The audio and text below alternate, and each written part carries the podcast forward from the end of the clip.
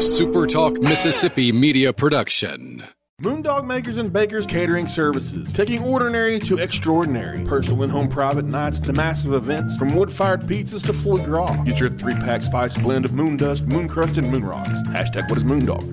Familiar food done differently celebrating the amazing people of coastal Mississippi and across this great state who are working hard to make this a great place to live, work, and play. This is the Ricky Mathews Show on Super Talk 103.1.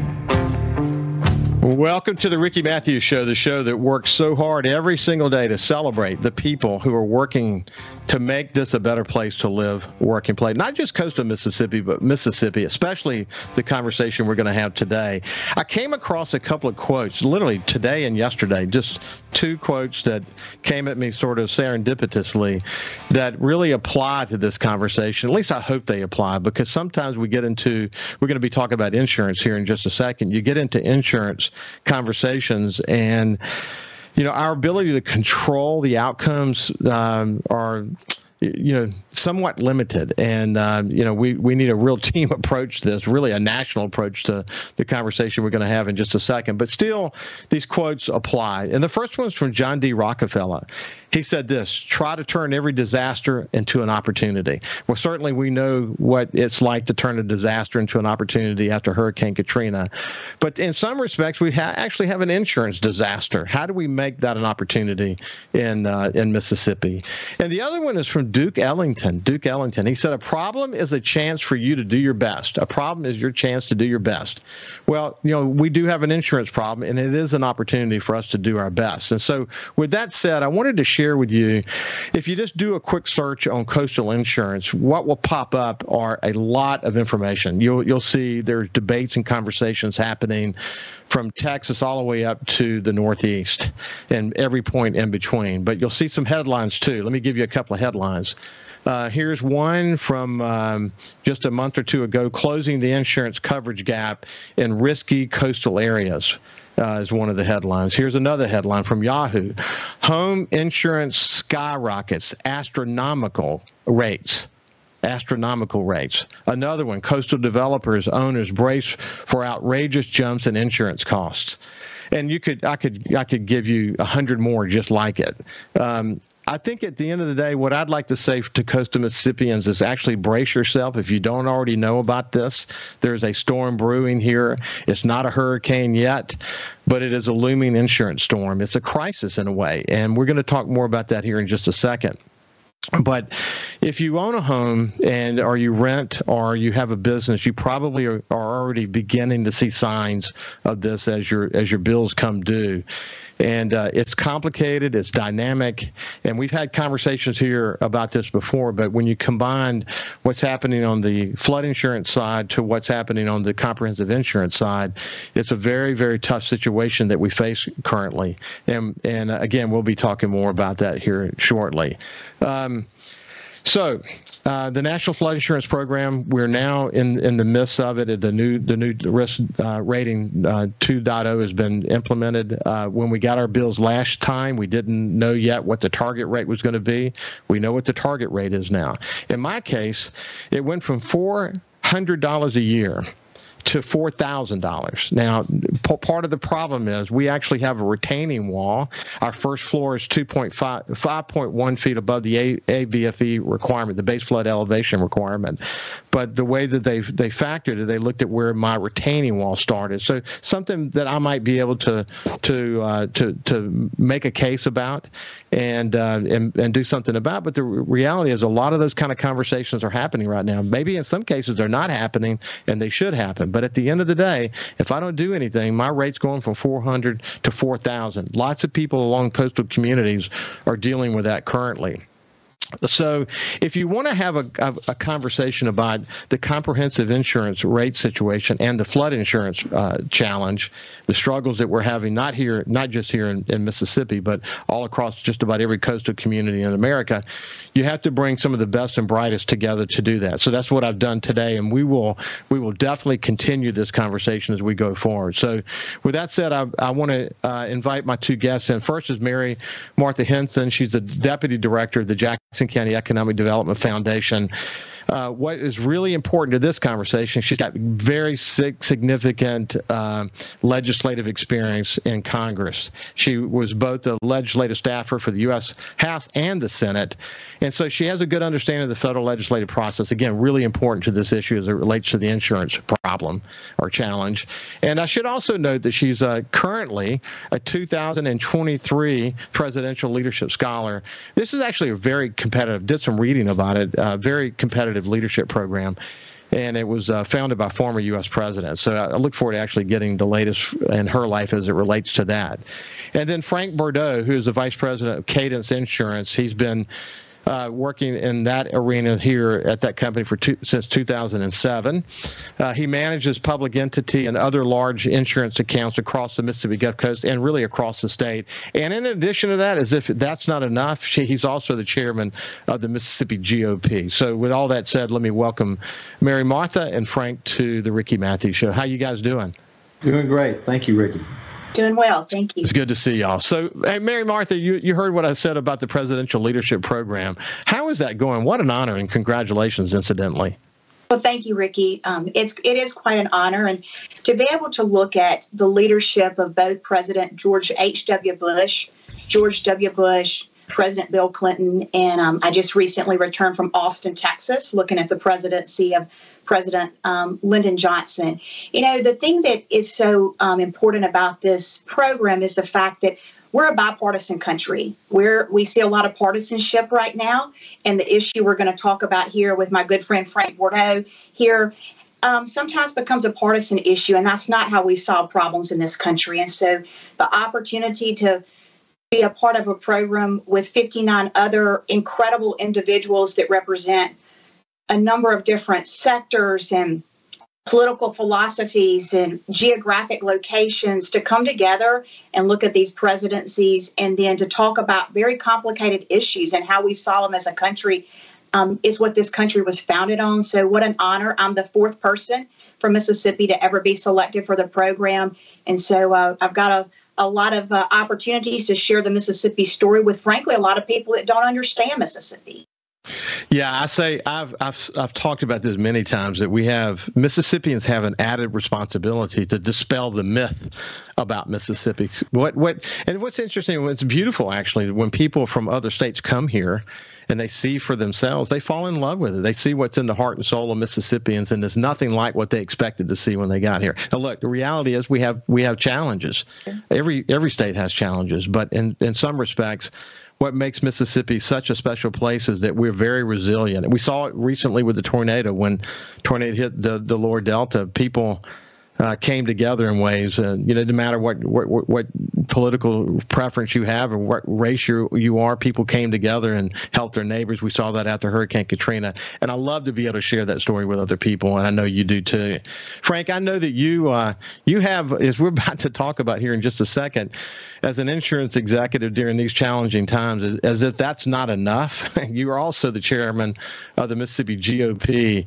Uh, that keeps you hopping, doesn't it?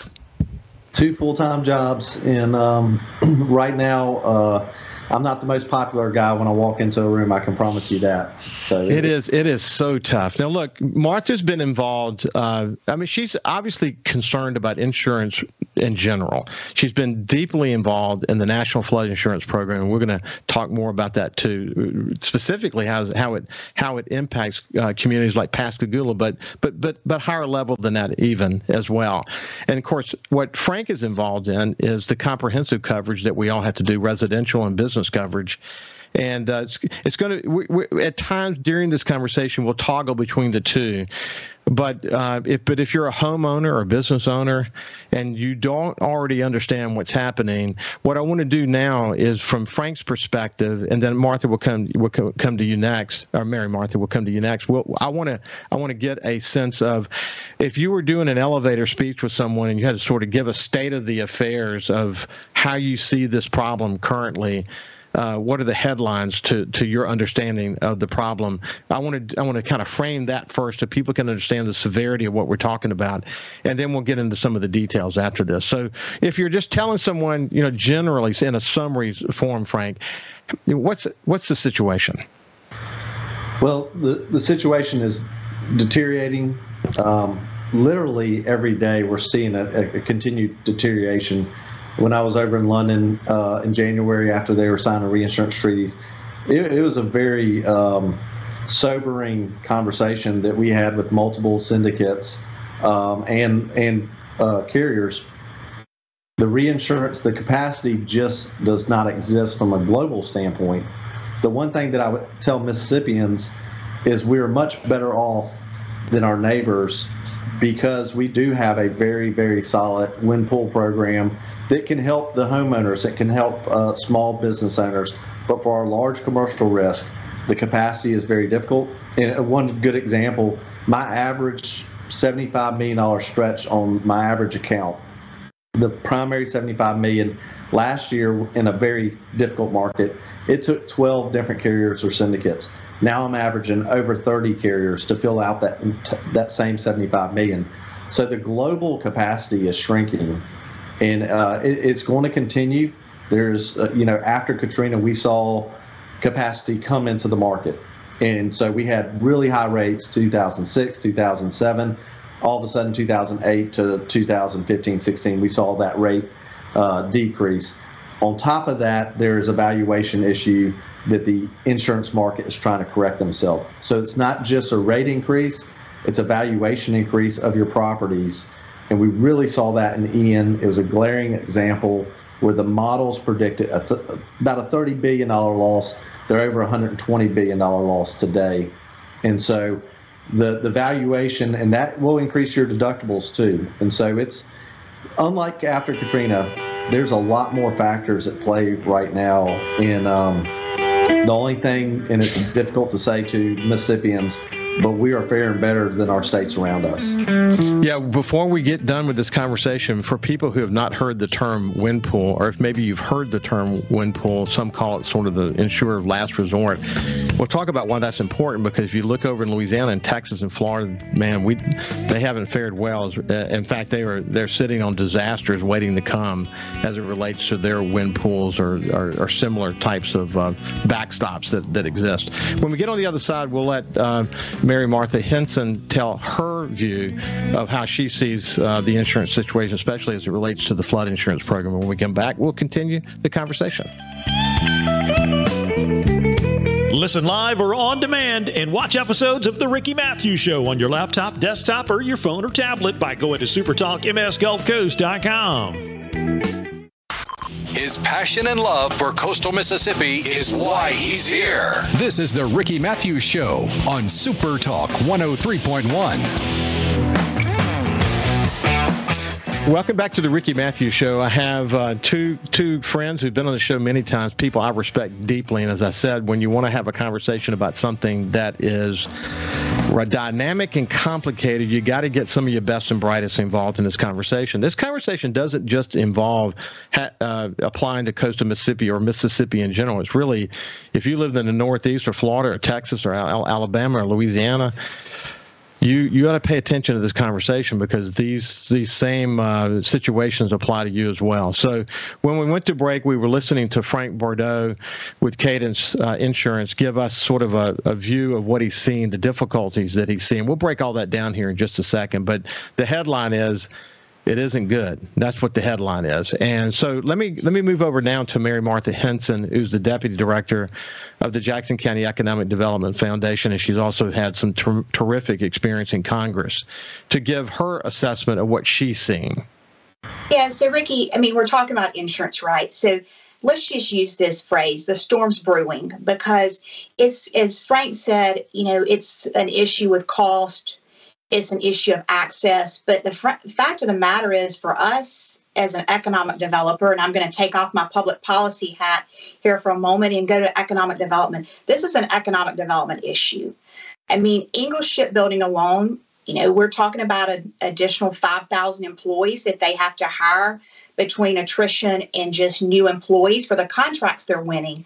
But where are people living? And this isn't a temporary housing issue, this is a permanent housing issue. And the availability of having housing for workforce, we have to figure this issue out. And it's going to take all of us. Um, you know, I'm delighted again to be on the show with Frank. Frank and I've worked on this issue, this issue for many years when I was in Congress. And but we've got to have a lot of people under the tent talking about this issue and making this a priority um, across the coast. And you know what a lot of people don't realize is this isn't just a coastal Mississippi issue. Yes, we have the largest capacity here, but this is an issue that's going to impact other parts of Mississippi, and we've got to help people understand that. What's, what's interesting about the National Flood Insurance Program, because we're, we're talking, again, it's, we're going to be toggling back and forth during this conversation, and, and it might get confusing for listeners, but um, you have the National Flood Insurance Program. This program that's been in, you know in existence since 1968 that was deep, deep in debt, and so that what they what they work to do at the federal government level is to respond to that by making you know making steps that would make it essentially actuarially sound, which is a, a which is the same thing as making it saying that it's going to be financially viable. Um, if you look at flood insurance uh, or flood events in, in the United States, it's not just a coastal flood issue. If you you watch it, you know all over United all over the United States, 99% of the U.S. counties, in fact, had at least one flood event between 1996 and 2019. So there is a there's a reality about that that that's not just a coastal thing. The real but but what you're seeing is that coastal leaders, coastal congressional delegations have been deeply concerned about the impact on their communities and what what I what I've what I've heard, Martha, is just specific to the National Flood Insurance Program is that if we don't deal with this, if we stay focused on making it actuarially sound, these high rates are going to come from them. Again, I gave my example going from 400 to 4,000, but that's not especially unusual when you look at some of the rates that are that are being communicated today. That if we don't if we don't address this specifically to say, okay, the National Flood Insurance Program probably needs to be blown up and maybe moved to some type of catastrophic coverage for the for the United States or whatever the answer might be. But we, there's there's so much noise at the uh, national level right now, whether it be the presidential election or whatever it might be. Uh, it's hard to have a conversation like this, but when you consider the amount of population that near, lives near a coastline, we better get focused on it. Uh, how do you think about this? So, I mean, let's talk about the population first. I mean, the growth of the country, if you look at where the census, after the 2020 census, and where people are moving, yeah, they're moving to places that uh, have access to water and more prone to, to these type of events. However, there's not a place in the country that you can live now that's not does not have some natural disaster or the potential for that. And so I do think this issue we've got to make it um, more about people, more about what it's going to do and impact in people's ability to to live close to where they work, live and play. I mean, that's what we talk about here all you know often on in coastal Mississippi. But we've got to make this a, about those people They've got to have access to housing and to their jobs. And uh, you're right, Ricky. I mean, the well, there's a lot going on in the country. I mean, we can go from the conversations and where Congress is having to spend time on the on Ukraine to what we're going to do about healthcare access. I mean, there's all these conversations, and so it's going to take all of us um, working on the issue. And when I mean all of us, people, the insurance companies, the mayors, the supervisors, economic development officials, and so forth, in order to solve the problem and make this a priority for Congress. Yeah, a real a real consortium. One other added, uh, it's hard not to get into. Literally, there are rabbit holes all over this conversation. They're just, there's just so many of them. But the one that that really um, is one that I've focused on, and it, you would think that it would have some bearing in making change. So just just as they just as they can model a, a storm, for example, let's say Ian, we knew what would happen if Hurricane Ian that hit south of Tampa, if it into Fort Myers, that's where the most storm surge uh, occurred if if uh, Ian had hit Tampa, we know what the impact would have been. And and and Frank, in a minute, maybe I'll give you an idea, uh, give you an opportunity to talk about how that would have affected the markets. It would have it would have affected the national economy if that would have happened in in Tampa. Because good Lord, you know what what's an over hundred billion dollar event? Good God only knows what it would have been if it had hit Tampa. But the reality, though, is uh, Mary Martha is they can they can do modeling because Katrina hit here because we get the the unfortunate benefit of seeing the highest storm surge levels in American history. That then gets factored into the uh, the the ABFE requirements for our community. But it just seems unfair to me that that's the way that happened. But why wouldn't they have modeled Katrina for Tampa and Fort Myers and all these other communities and make them build appropriately? But because we got hit here, our base flood elevations are are sky high. I'm not saying they shouldn't be, but just as, as let's say they should be high the reality of these other communities, they should be also adequately high as well. How do you talk about that unfairness when you think about it? Yeah, and you know, I I was actually fortunate to have been on congressional staff during Katrina, so I was on the ground, spent a lot of time at the makeshift FEMA headquarters that were here on in coastal Mississippi. You know, let's go back to Katrina what happened was Katrina was not supposed to be the baseline storm, right? And when we we remapped Mississippi, and unfortunately Katrina was. I mean, we're talking about a hundred year event that became what we used as the reference point to set these BFE. And so when we talk about this in Congress, we, we're educating people on one, there, there's got to be fairness and parity. But secondly, is that we can't go back to Katrina. We can't go back to 18 years ago. But what we can do is make sure that we understand that while we use Katrina as the baseline, we've got to have new data, we've got to have new maps, and we've got to look at this differently than, than just the Katrina event in order to, to move the conversation forward. The thing that I have found that we've done differently in the last couple of years in terms of the issue in Pascagoula is again, we're making this personal. This is about people. This is about communities. This is about people being able to live, work, and play in their community. And right now, the federal government has set up the a program or policies that are not allowing us to do that. And so we have to make this about those those people and our employers here in coastal Mississippi.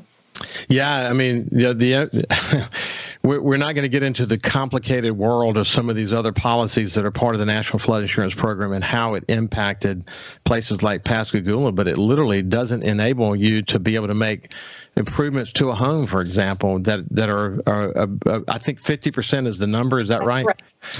Over a two-year period. That's correct. Fifty percent. Yes, and we the other the other important part is when the new uh, risk rating 2.0 national flood insurance program is put in place that grandfather all these people that were grandfathered into the program there's no longer grandfathering. So so those people who um, who had incredibly affordable rates now who rebuilt because they did not have more than 50% damage are now below the ABFE requirement, and the grandfathering clause having been dropped means that they're going to be hit with unbelievable insurance rates, and that's that's really unfortunate.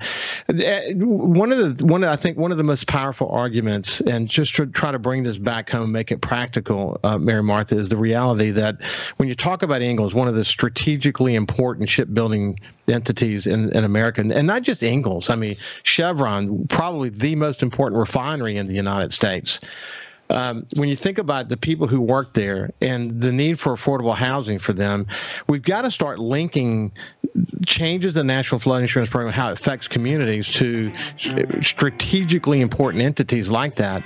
That should create a compelling case for action, but for whatever reason, it doesn't. It, it for whatever reason, it, or at least it hasn't yet. Uh, when we come back on the other side, I'll get Mary Martha an opportunity to respond to that, and then we'll switch over to, to Frank for a second and talk about the wind pool in Mississippi, how reinsurance works, and how the sort of the, the sort of worldwide global markets as it relates to uh, reinsurance, how it affects us here in, in Mississippi. When we come back, we'll continue the conversation.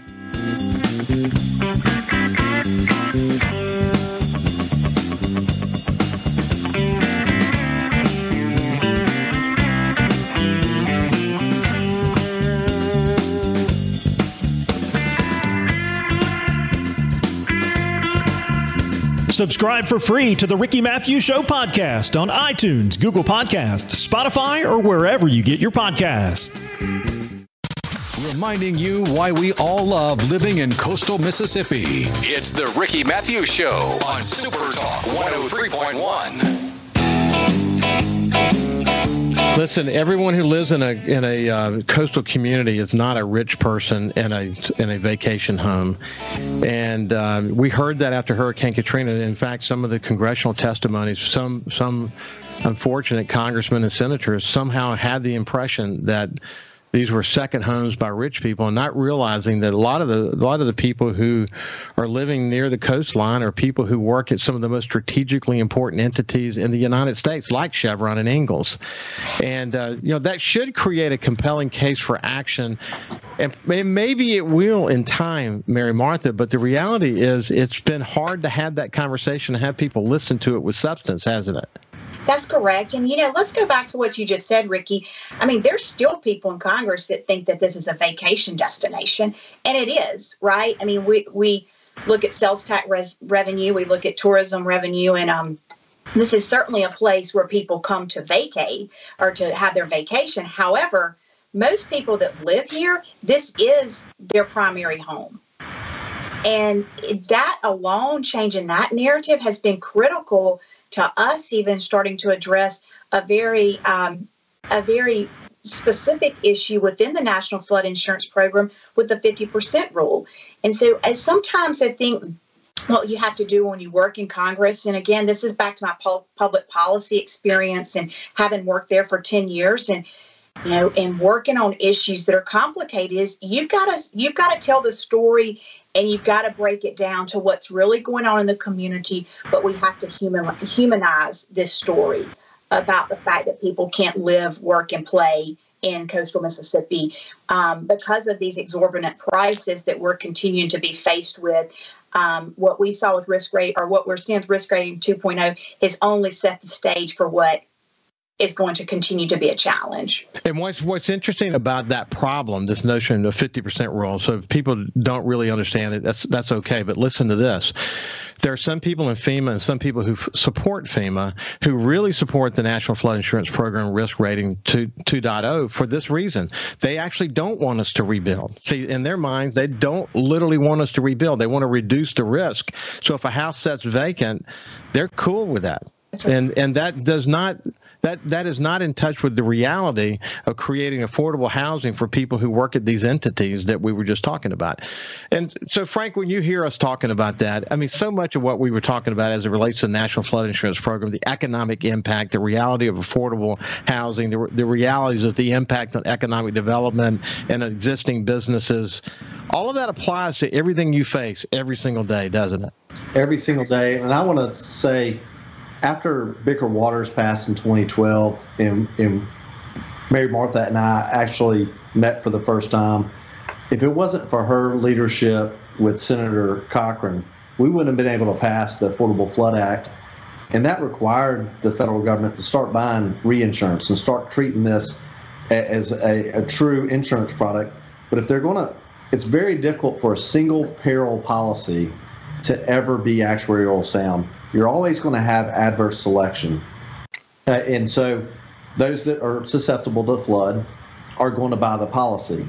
But just to go back on some of the stuff that Mary Martha was saying, you know, everybody is in a flood zone. And two of the largest floods in 2022, one was in Kentucky and one was in Missouri, over both of over a billion dollars in damage. And so that's not on the coastline a lot of those folks probably did not purchase flood insurance.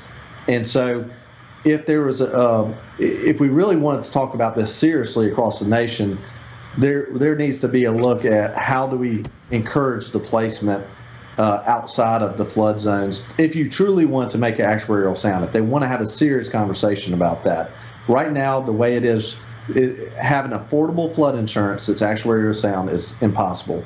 Mary Martha and I have been echoing that in in Congress since 2013, and we're going to have to continue to fight that battle. Our delegation gets it. Louisiana yeah. delegation gets it, and so, but we have a lot of work to do. Uh, there was last year eight, 18 billion dollar plus disasters. Only two of those were hurricanes, and, and, and they were all over the country from uh, hailstorms in Texas to uh, wildfires the hurricane gets the most attention, but this global market that is shifting we're seeing pain here, but you're see also the folks in the Midwest are seeing pain. Uh, you're seeing admitted markets leave in areas that we've never thought that they would, and so they're going surplus lines, or they're going to London eh, or Bermuda or Asia, and so that's further taking capacity away.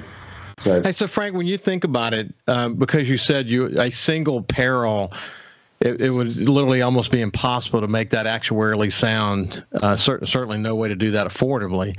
Do you think a, a, a national catastrophic coverage uh, of some approach like that would be the way to go? I think that there's a possibility to to do something of that. That it would change the entire industry, and so the the you know in the past, I think they you know our industry has a strong lobby and I think they were kind of afraid of it. Mary Martha and I have spoken about a, a, a similar program to build a reinsurance, a, a, catastrophic reinsurance market for carriers that participated in the insurance market in the United States. I think that there's the we're at the beginning of a hard, really hard market. I believe that we probably have 24 or 36 months to go with this. As this becomes a more nas- national problem, a more national issue, I think there's going to have to be serious conversations. This is going to hurt folks economically um, very quickly. Yeah, and I would say where maybe before they uh, insurance carriers might have been afraid of some national catastrophic coverage. Uh, there's a powerful lubrication to change that comes from pain. And as they continue to feel the pain of this current situation in terms of reinsurance, et cetera, that they would uh, that what we'd end up with is a relationship between insurance carriers today and Mississippi's wind pool as a backstop. Same thing could occur actually on the national level as a backstop for some national catastrophic coverage. Is that the way you see it? It's just that the links between those two have to be extraordinarily well defined. That's right. And the one thing that Mississippi did very well after Hurricane Katrina and the change in the legislation for our wind pool, you know, the wind pool creates a surplus, and the surplus is well over $300 million. Two years ago, everybody said they had too much surplus. We may need to take a look at uh, maybe taking some of that surplus. Now we're questioning whether that's enough. It's much more per policy that Mississippi has than any other state, but we're also buying a significant amount of reinsurance, which so we treat it a lot like an insurance company. And then on top of that, if they were to uh, expose us beyond the reinsurance and the surplus, then the carriers that write, admitted carriers that write Mississippi would participate in the loss. It's a very good program where everybody has skin in the game the policyholder, the taxpayer, and the private uh, uh, companies. I believe we have the best program. Had, had Congress not taken surplus from the national wind, uh, national flood insurance program, we'd be in a much better shape if they would if they would continue to buy reinsurance and leave the surplus alone and let that build over time, I think that they could be in a much better shape. But yeah, Mississippi participation from private carriers, excess of a loss. I think it's a very good idea that Mississippi's done, and I think it's an idea that others need to uh, look at. Well, well, seeing the surplus there, it's hard for legislators, whether it's on the state level or the national level, to see that and not want to tinker with it. Even in Mississippi, we have to work hard to protect it, don't we? Yes, and our, I would say our coast delegation's done a, an amazing job. If anybody even talks about that surplus, our, our folks here on the coast they they ruffle up real quick. They they circle wagons and they defend that. And so we we're, we're very uh, cognizant of what could happen.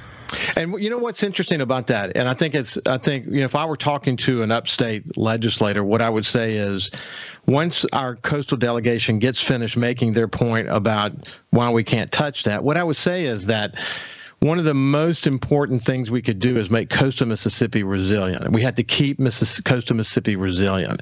So if we get hit by another, we're going to get hit by another storm. And I think a lot of the things that we put in place, stronger bridges, stronger, better in- infrastructure, homes that are built higher and stronger, et cetera, et cetera, et cetera, makes us more resilient. Having insurance uh, enables us to bounce back quicker.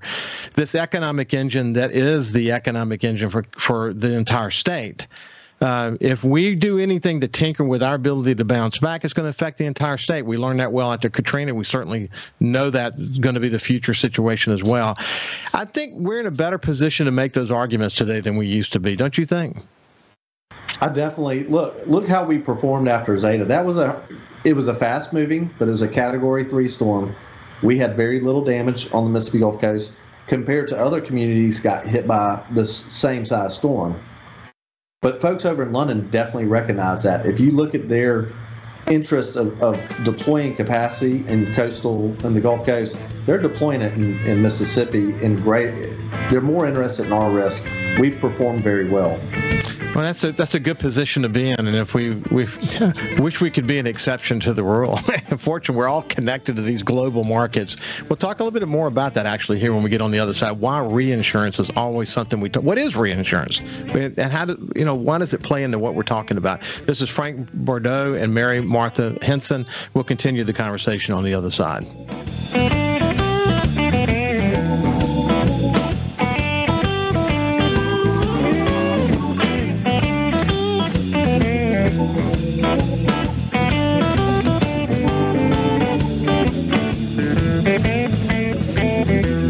Also listen live to Super Talk Mississippi Gulf Coast 103.1 on your Amazon Alexa devices. Once you've enabled the skill, just say, Alexa, open Super Talk Mississippi Gulf Coast. This is the Ricky Mathews Show on Super Talk Gulf Coast 103.1. Well, the thing that was kind of mind boggling to me as we continue this conversation about insurance is just how complicated everything is. I mean, it takes a lot of people working in the trenches to make a community like ours tick. I mean, you could, the insurance uh, issue alone, the whirlpool, the vortex that it creates could suck a lot of people into a big black hole. And I'm thrilled that we have so many people, so many leaders in this community that are focused on it. They have to be focused on it. Lord, have mercy. I mean, it is a big, big issue for all of us. And if we, man, if we don't, as a as a collection of states, all the way from Texas up to the Northeast, if we don't get together and say, man, we got to find solutions, we're going to be in, we're going coastal communities especially going to have a big challenge on that. We already have a big challenge on our hands. So, Frank, coming back to you, Frank Bordeaux, who is an insurance executive here in coastal Mississippi, is also the chairman of the Mississippi GOP. Uh, Frank, when re, re, explain reinsurance, you know, you say that a lot. It's an important converse, part of the conversation. So, reinsurance is the insurance that carriers, your insurance carrier purchases in order to lay off some of the risk that they have. And so, it is the insurance for the insurance carriers. The unfortunate thing that has happened this year, starting in January, and they they sign different carriers, whether it's Travelers or Chubb or uh, you know, whoever your carrier may be, they buy their reinsurance at different times. And so January 1 is a big day, and then 4 1 is a big day, and on and on. But what we're seeing is the insurance, the reinsurance carriers, most of which are in London, they've seen losses seven out of the past 10 years, the longest stretch that they've ever seen losses. And they underwrite for a loss uh, or, or to break even, but they make money off their um, investment income they're not making that money. And so, with combination of large losses and a lack of their investment income, they have decided to really raise rates. And so, their rates are going up 50% on average to the carriers. But the worst part about the whole reinsurance treaties that are being signed now, they're also getting a deductible or their retention is above their largest loss year, which for most carriers is Katrina. I know this is very complicated and can bore you pretty quick, but that means if a carrier is buying their reinsurance with a loss greater, uh, their deductible is greater than any loss year they've ever had, and it's costing them 50% more to purchase that, that's going to filter down to every person that is buying insurance. And and and and that's where the, so again you, you mentioned Bermuda, but the majority of them are in London. There are, there are other places they are as well. But the reality is that until they find successive years where they're not having to deal with those losses, uh, we won't see rates start to come back again. I mean, the, the the, the the reinsurance markets to the to a great extent are determining global insurance rates. Bottom line, right? Bottom line, and it's determining what risks they're willing to take.